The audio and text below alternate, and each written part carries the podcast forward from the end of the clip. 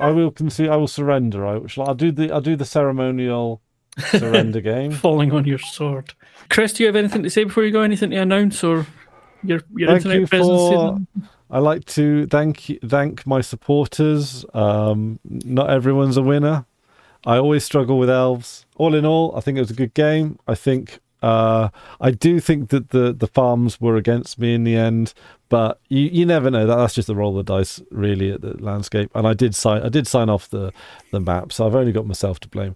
But I don't know. I feel like I've gotten a slight more of a rhythm with them. I think I might be able to make something out of them.